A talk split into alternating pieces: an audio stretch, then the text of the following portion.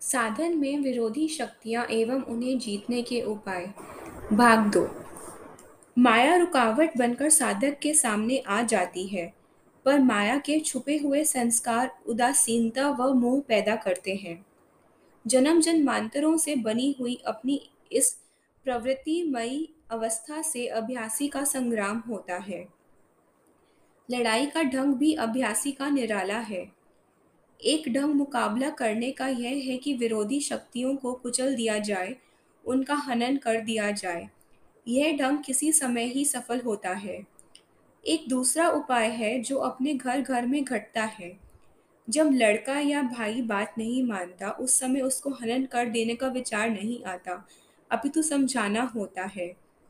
जो संकल्प विकल्प उठे, उन्हें आत्मा द्वारा स्फुरित न सोचें, बल्कि उनकी उपेक्षा करें। उनके संबंध में यह समझना कि मैं ही उन्हें सोच रहा हूँ। उनको पुनः सजीव करना है। उनकी उपेक्षा करने से अपना बल बढ़ता है और ऐसे विचारों और संस्कारों का बल कम होता चला जाता है।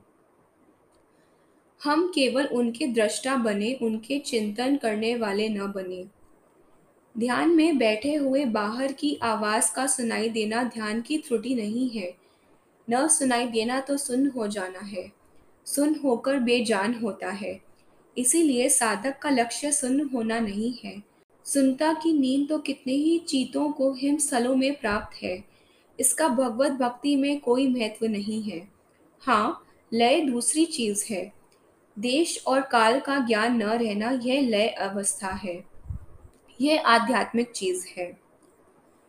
जब कपड़ा धोते हैं तो पहले उसकी मैल बाहर उबल पड़ती है।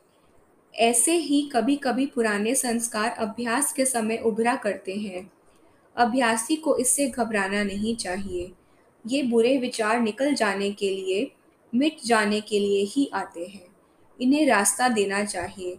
उनका पल्ला नहीं पकड़ना चाहिए। पल्ला पकड़ने से वे पुनर्जीवित हो जाते हैं और मुकाबला करने लग जाते हैं।